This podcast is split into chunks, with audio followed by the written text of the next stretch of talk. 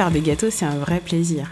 Je prends du plaisir à les réaliser, à travailler le goût, la texture. Euh, je les fais dans une démarche qui m'est chère. Euh, je mets le même soin pour mes clients que celui que je prendrais pour ma famille ou pour moi-même. Le soin et le plaisir sont les maîtres mots d'Hélène Audou et de sa pâtisserie événementielle 118 degrés. Et c'est dans cette lignée que depuis la création de son activité dans le Val-de-Marne, elle respecte une démarche de production éthique qu'elle s'efforce de mettre à jour régulièrement. Respect de la saisonnalité des produits, choix des matières premières, approvisionnement local, et le dernier venu, la mesure de son impact écologique. En effet, consciente des enjeux de notre époque, Hélène a voulu confirmer son engagement en réalisant un bilan carbone. L'enjeu, que sa vision du cake design mêlant saveur, texture, design raffiné et démarche éthique soit mesurée avec des critères fiables et objectifs. Le bilan carbone est un outil de diagnostic conçu par l'Agence de l'environnement et de la maîtrise de l'énergie pour comprendre et analyser l'activité de toutes organisations et toutes personnes en matière d'émissions directes et indirectes de gaz à effet de serre.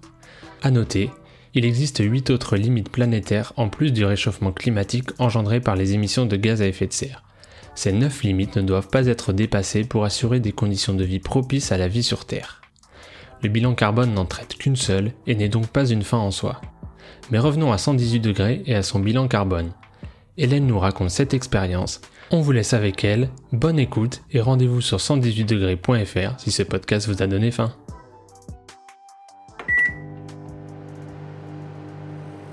Pour moi, quand j'ai commencé à travailler, c'était évident qu'il fallait que je mette en place euh, une éthique. Donc c'était essentiel pour moi de travailler des produits de saison, de favoriser la production française et de travailler avec des œufs de plein air. Après ça, ce que je me suis dit, c'était que il fallait peut-être évaluer le point auquel j'étais investie dans une démarche éthique. Donc euh, j'ai discuté avec un de mes anciens collègues, Igor, et il m'a dit, bah écoute, euh, moi justement, je fais des bilans carbone, je serais motivée à faire euh, celui de ta société. Au début, ça me semblait un peu bizarre aussi parce que je connais pas de sociétés aussi petites qui font des bilans carbone et ça me semblait vraiment être un sujet de très grande boîte qui a 500 employés, qui travaille à l'international, etc. Et j'étais pas forcément sûre que ça s'appliquait à mon entreprise. J'étais emballée sur le papier, mais en réalité, j'avais peur. J'avais peur d'être confrontée à la réalité de mes usages. J'avais mis en place pas mal de choses pour me dire, je suis le plus clean possible. Le problème, c'est que quand on le mesure, eh ben, on est confronté à l'efficacité des mesures qu'on a mises en place. D'autant plus que je sais très bien que j'ai des axes d'amélioration.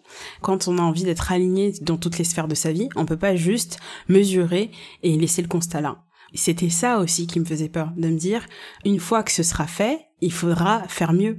Et j'avais tellement déjà l'impression d'avoir fait mon maximum que j'avais très peur de devoir aller faire mes courses à pied en portant mes 20 kilos de farine. Et c'est vrai que ça nourrissait des peurs. Mais il faut dire que Igor n'a rien lâché. Il m'a relancé à plusieurs reprises. Il a été super patient. Alors ça n'a pas été simple parce qu'il m'en a parlé en octobre. Ensuite, il y a un peu de temps qui est passé. On en a reparlé en janvier, mi-février et finalement on a commencé en mars. Donc c'était un vrai processus aussi euh, pour s'y mettre et pour me dire bah oui moi aussi même si j'ai une société dont je suis le, seul travailleur euh, je suis légitime à faire aussi un bilan carbone donc euh, je me suis dit allez si t'as peur, c'est que aussi tu dois y aller. Finalement, c'est un peu comme l'entrepreneuriat. On est là, on procrastine, on se dit oui, mais je suis peut-être pas légitime. Oui, mais je vais peut-être rencontrer des difficultés. Sauf que tant qu'on l'a pas fait, eh ben, on peut pas savoir. Donc, 1er euh, mars, c'est parti, on y va. Igor euh, m'explique le contexte. Euh, il vient avec son PowerPoint pour m'expliquer un peu le contexte dans lequel on était globalement sur la planète. Pour dire les choses simplement, la planète est dans un piètre état. L'humanité fait la guerre à la nature, c'est une entreprise suicidaire. La biodiversité s'effondre, un million d'espèces sont menacées d'extinction. Les écosystèmes disparaissent sous nos yeux, la pollution de l'air et de l'eau tue 9 millions de personnes par an. Aujourd'hui, deux nouveaux rapports faisant autorité publiés par l'Organisation météorologique mondiale et le Programme des Nations Unies pour l'environnement montrent que nous frôlons la catastrophe. La décennie qui s'achève a été la plus chaude de l'histoire de l'humanité. Chaque dixième de degré de réchauffement est important. La science est très claire. Pour limiter l'élévation de la température à 1,5 degré Celsius au-dessus des niveaux pré-industriels, le monde doit réduire la production de combustibles fossiles d'environ 6% par an d'ici à 2030. Mais le monde s'engage dans la direction opposée et prévoit une augmentation annuelle de 2%. Discours du secrétaire général de l'ONU à l'Université de Columbia. L'état de la planète, 2 décembre 2020. Là, ça a été la première gifle euh, d'observer euh, les chiffres qui étaient assez catastrophiques. Alors moi, pourtant, je suis quelqu'un euh, de très sensible aux sujets environnementaux. Donc, sauf que on est rarement confronté à des données chiffrées qui nous sont exposées par quelqu'un qui est sachant sur le sujet. On voit beaucoup d'informations passer sur tous les médias, mais euh, c'est pas pareil que euh, d'assister à une présentation qui nous explique à quel point la situation est catastrophique. Et moi, je voyais ça qui se déroulait, je me disais, oh purée, je suis fichu. J'espère que ça va pas être catastrophique. Donc je pense que mes peurs se nourrissaient encore à ce moment-là. Et euh, après, on allait euh, plus spécifiquement sur euh, la démarche qu'il allait avoir par rapport à mon entreprise. Donc comment ça allait se passer, quelles données il allait mesurer, comment se passait l'approche et comment je pouvais dialoguer avec lui tout le long du bilan carbone. Le 8 mars, Igor euh, vient visiter l'atelier, donc euh, je lui montre euh, un peu tout mon matériel, aussi mon stock, donc les, le type de matière première que j'utilise. Et moi, je me souviens que j'avais des peurs paniques parce qu'il y a certains produits que je n'utilise que partiellement, je, dont je jette une partie.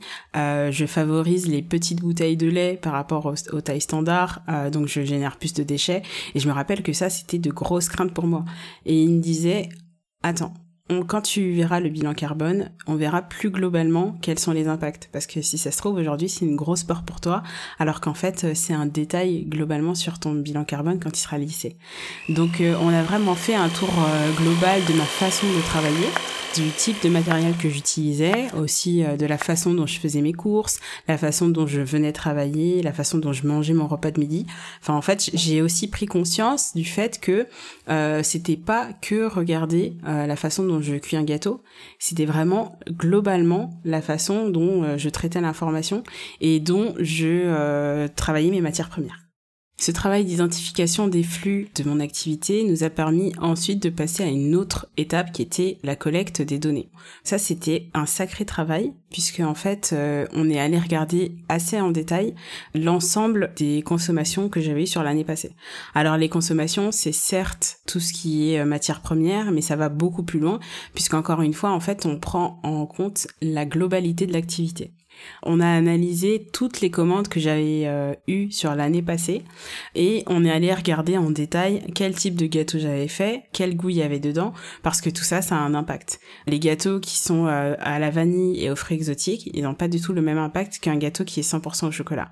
Donc il fallait vraiment aller faire un, un gros travail de creuser dans le détail des recettes pour avoir quelque chose qui soit le plus proche possible de la réalité et qu'on puisse euh, du coup tirer des résultats qui soient réalistes. Et moi, je me souviens qu'il y avait des données auxquelles j'aurais même pas pensé. Par exemple, Igor me disait qu'il fallait que je fasse attention à la proportion de clients qui viennent récupérer leur gâteau. Et euh, il fallait aussi savoir d'où ils viennent. C'est pas le même impact si le client il vient de la ville euh, que s'il fait 40 euh, km dans son SUV pour pouvoir venir chercher son gâteau. Donc en fait, on a regardé en détail l'ensemble des données, mes trajets pour aller faire les courses, mes trajets de chez moi à mon atelier, euh, mes trajets de mon atelier à un lieu de livraison de mes clients. On a aussi regardé en détail mes consommations d'eau, mes consommations d'électricité. En fait, c'est un travail énorme de collecte de données sur lequel il faut vraiment faire attention à l'ensemble des postes pour être le plus exhaustif possible. Donc ça a été un gros travail pour moi et ça aussi fait partie de ma prise de conscience de me dire ah oui, en fait, euh, moi j'avais fait un gros focus sur les ingrédients, mais j'ai pas forcément poussé euh, dans la globalité. Alors qu'encore une fois, je suis quelqu'un euh, d'assez sensible aux sujets environnementaux. Donc ça m'a mis encore une fois une, petite gifle de me dire c'est bien, t'as fait une partie du boulot, mais en fait j'ai commencé à réaliser que en effet je pouvais m'améliorer. Sincèrement, se replonger sur un an de consommation, c'est un gros exercice. Mais ça aide aussi à prendre du recul sur son activité. Ça m'a fait réaliser la quantité de gâteaux que j'avais pu faire et euh, ça m'a aussi permis de voir sur quel type de prestations j'avais accompagné mes clients aussi. Et ça m'a permis aussi de vraiment quantifier les volumes que j'avais pu faire. Pour moi, c'était assez difficile d'être efficace euh, sur cette partie-là. C'était pas la partie la plus marrante euh, du bilan carbone. Après ça, je me suis dit bon, alors qu'est-ce qui va se passer après?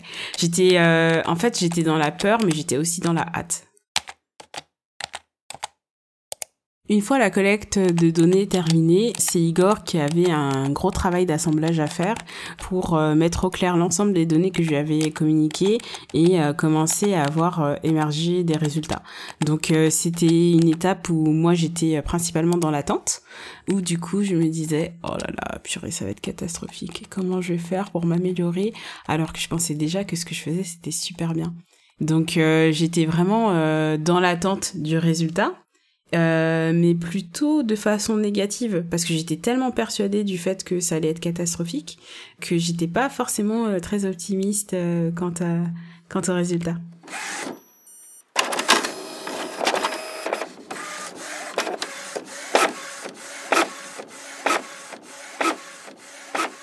Dans ces résultats, il y a des choses qui sont assez étonnantes pour moi. Euh, il y a des postes qui sont euh, très très énergivores en fait euh, dans mon activité, sur lesquels j'ai pas d'emprise. Donc c'est ça aussi qui est difficile, je trouve, de se dire euh, on a un résultat sur lequel on peut pas toujours forcément influer.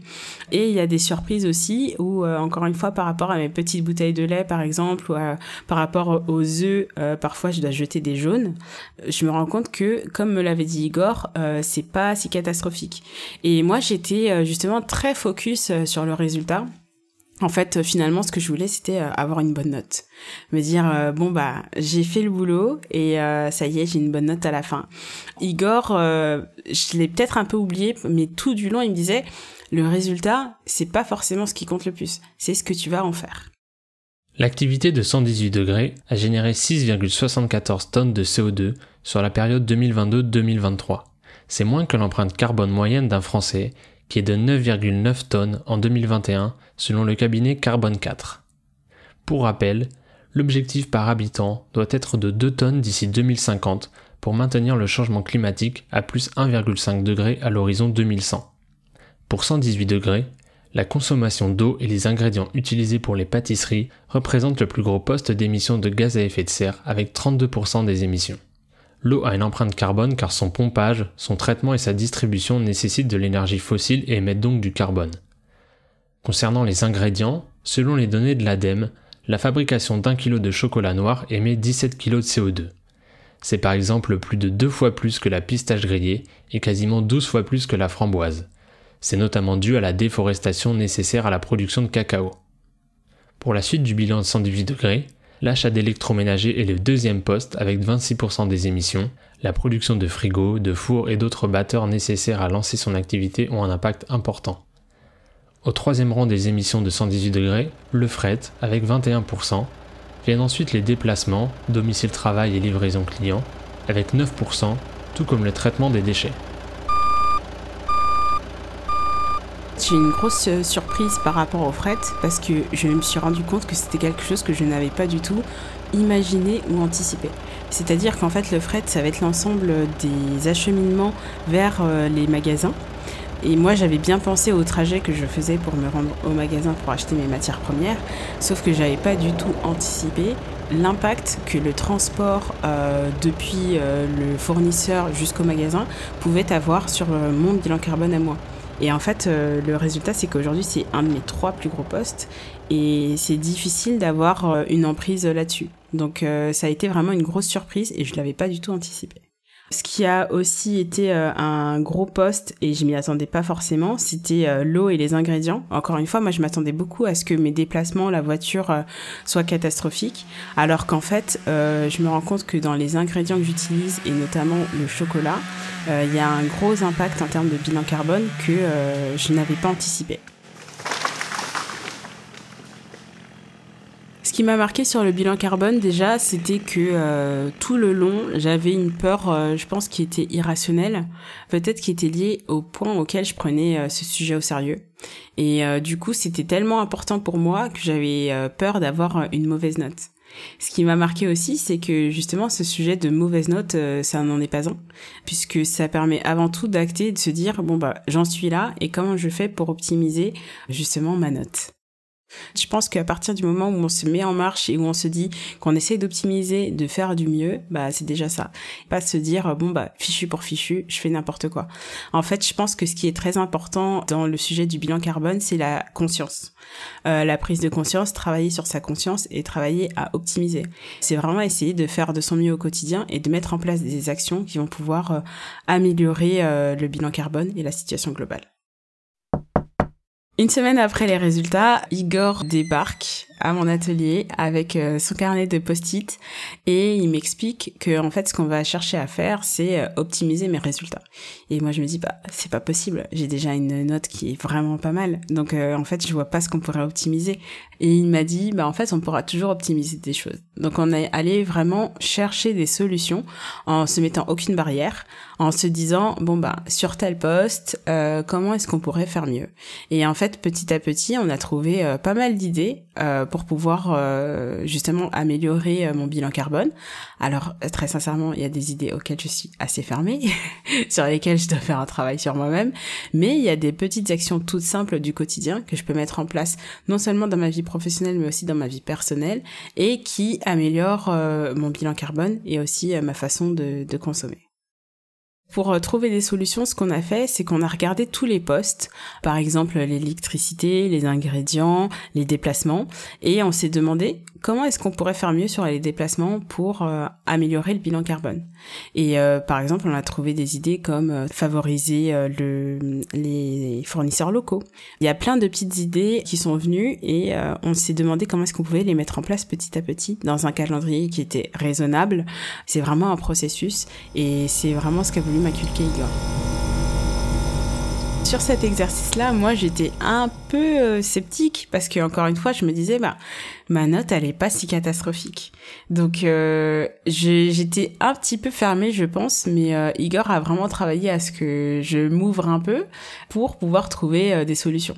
Et il y a des solutions que j'ai pas voulu trouver, mais qu'il a noté lui-même parce que de toute façon c'était euh, obligatoire d'aller chercher quand même certains efforts. En fait l'idée c'était vraiment de ne pas se mettre de barrière pour avoir un résultat qui soit le mieux possible et se dire Bon, c'est peut-être pas réalisable, mais on note quand même, parce que ce qui n'est pas réalisable cette année le sera peut-être dans un an ou deux ou trois. On a défini pas mal d'actions et on a défini aussi des dates. Donc il y a des choses sur lesquelles j'ai pu travailler euh, directement. On a repris euh, les différents postes qui euh, faisaient le bilan carbone. Donc on a allé chercher des idées dans chacun des postes et ensuite on a essayé de mettre des dates face à ces idées-là. Donc euh, on s'est dit qu'il y avait des choses qui étaient faciles à mettre en place dès maintenant et d'autres qui me demandaient plus de temps. Soit dans la mise en place parce que c'est des choses qui sont pas faciles à mettre en place immédiatement, soit dans mon mindset parce qu'en fait il y avait un vrai sujet là-dessus. Par exemple, euh, je, ce que je lui disais, c'était que euh, j'avais beaucoup de mal à acheter des produits d'occasion. Je suis très euh, familière du neuf, notamment dans mon activité professionnelle. Et en fait, on s'est rendu compte que c'était vraiment un problème de mindset, qu'il fallait que je travaille là-dessus. Donc c'est ça qui est intéressant aussi, c'est qu'on vient analyser des résultats assez pratiques finalement, et on va chercher en soi pour optimiser son bilan carbone. L'achat d'appareils neufs a un fort impact écologique à cause de ce qu'on appelle le sac à dos écologique. Par exemple, la fabrication d'un ordinateur de 2 kg nécessite 800 kg de ressources. Parmi ces ressources, on a des énergies fossiles et des minéraux, sans compter les plusieurs milliers de litres d'eau douce nécessaires. Ces données sont issues d'un rapport de l'ADEME nommé Modélisation et évaluation des impacts environnementaux de produits de consommation. Typiquement, moi, je dois nettoyer du linge très souvent parce que je peux pas reporter euh, une veste que j'ai portée hier, je peux pas la remettre aujourd'hui. Donc, j'avoue que je faisais pas mal tourner mon lave-linge presque à vide et Igor m'a fait travailler sur certains points en me disant bah déjà ce que tu peux faire c'est mettre euh, le mode éco Aussi favoriser le programme éco sur euh, le lave-vaisselle. Tout simplement en réorganisant mon mode de travail, euh, j'ai pu aller vers euh, des modes de lavage qui étaient plus responsables et plus sains.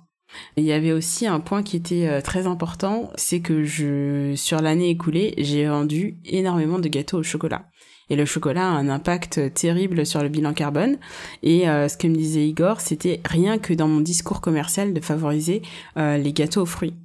Et euh, c'est quelque chose aussi que j'ai pu mettre en place euh, assez rapidement. Et c'est vrai que ces derniers temps, je vends quand même plus de gâteaux aux fruits. Bon, il faut dire aussi que c'est lié à la période estivale parce que les gens ont très envie de fraîcheur, euh, de gâteaux qui sont légers en bouche. Par contre, il y a aussi des choses sur lesquelles je ne suis pas du tout ouverte.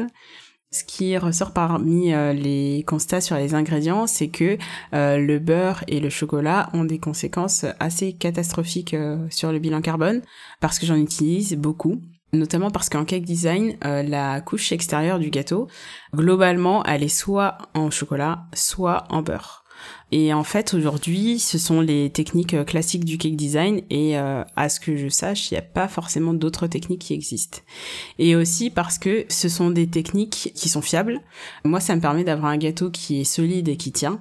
Donc euh, aujourd'hui, pour moi, ce sont des actions qui sont notées, mais alors très loin dans mon bilan carbone, enfin dans mes optimisations. Et pour être très honnête, je ne suis pas prête à travailler dessus. J'ai quand même laissé le post-it parce que euh, comme le compost, ça reste des choses sur lesquelles il faut que je travaille. Si jamais des techniques émergent, bah, je serai prête à m'y former et à faire des efforts. Trois semaines après mon bilan carbone, je me sens plutôt bien. Si c'était à, refaire, je le referais bien volontiers. D'ailleurs, je pense que ce serait intéressant pour moi de faire euh, un bilan carbone euh, de ma vie personnelle. Je pense que je le vivrais différemment du coup, vu que j'ai pu éprouver toutes les peurs, et surtout ça m'a permis de voir euh, tous les axes de progression. Donc euh, je trouve que c'est vraiment quelque chose qui a apporté quelque chose à mon entreprise. J'y ai mis beaucoup de cœur et de ce fait euh, j'ai été un peu bouleversée tout du long à me dire bon bah en fait cette chose que je croyais évidente ne l'est pas. Aujourd'hui, euh, du coup, ça va, je me, je me sens plutôt bien par rapport euh, aux résultats, mais ça m'a aussi euh, rappelé ben, l'investissement émotionnel que j'avais mis là-dedans. Et pourquoi? Parce que j'ai une vraie sensibilité aux sujets environnementaux. Du coup, je me dis que c'est quelque chose de positif, mais sur lequel je dois encore travailler. Je pense que grâce au bilan carbone, mes gâteaux, je vais les travailler autrement notamment sur euh, certains, certaines matières premières que j'utilisais beaucoup, sur lesquelles je vais commencer à faire des optimisations, sur la façon d'acheter aussi. Hein. Je pense que c'est très important sur euh, le fait de privilégier le local. Je suis en contact avec un meunier, donc euh, quelqu'un qui fait de la farine en Ile-de-France aussi. Donc je pense que ça va, ça va avoir un vrai impact sur gâteaux. Pour moi, le bilan carbone, il va me permettre de communiquer encore plus à mes clients la démarche dans laquelle je suis engagée. Et euh, du coup, j'ai l'espoir aussi que ça me permette d'attirer des clients qui ont les, qui ont cette même sensibilité que moi aux questions environnementales. Ça peut aussi rassurer les consommateurs de se dire, oui, mais cette personne, elle est engagée dans le même type de démarche que moi, et du coup, ça me rassure sur ce que je consomme. Je pense que c'est bien d'avoir une entreprise en face de soi qui a une démarche éthique qui est importante, justement pour euh, quitter euh, cette culpabilité qu'on peut avoir euh, parfois dans nos consommations et de se dire oui mais là ce que je mange c'est sécurisé. Donc je pense que ça apporte quelque chose en fait à la dégustation en fait. Il s'agit pas juste euh, d'acheter un gâteau et de le manger. Pour moi, on est un peu tous liés. Euh, c'est pour ça aussi que j'ai eu à cœur de créer une démarche éthique. Pour moi, tout ça, c'est une question de respect et en fait, on vit tous les uns avec les autres je n'imagine pas créer un gâteau qui ne respecte pas le travail de la personne qui a travaillé avant moi. Et je n'imagine pas euh, faire un gâteau qui manquerait de respect à mon client avec euh, un gâteau qui serait pas droit, qui serait pas lisse, qui serait pas esthétique, qui ne serait pas euh, juste en termes de saveur. Et c'est aussi pour ça que je voulais aussi faire mon bilan carbone. Et maintenant que ce constat est pris, je sais que j'ai des choses à améliorer, bien évidemment. Hein. je ne suis pas parfaite. J'ai de nombreux axes d'amélioration, mais je sais que je suis alignée dans cette démarche de respect global. Avant, pour moi, le bilan carbone, c'était avoir une note qui était bonne et être dans les clous. En fait, ça a été mon cas, sauf que ce que ça m'a surtout apporté, c'est une trajectoire. De se dire voilà le résultat est là et maintenant il faut faire un maximum de travail pour l'optimiser. Alors le but c'est pas de faire euh, une révolution, mais c'est d'avoir vraiment une prise de conscience de ces usages pour pouvoir les optimiser et pour pouvoir aller vers quelque chose de meilleur.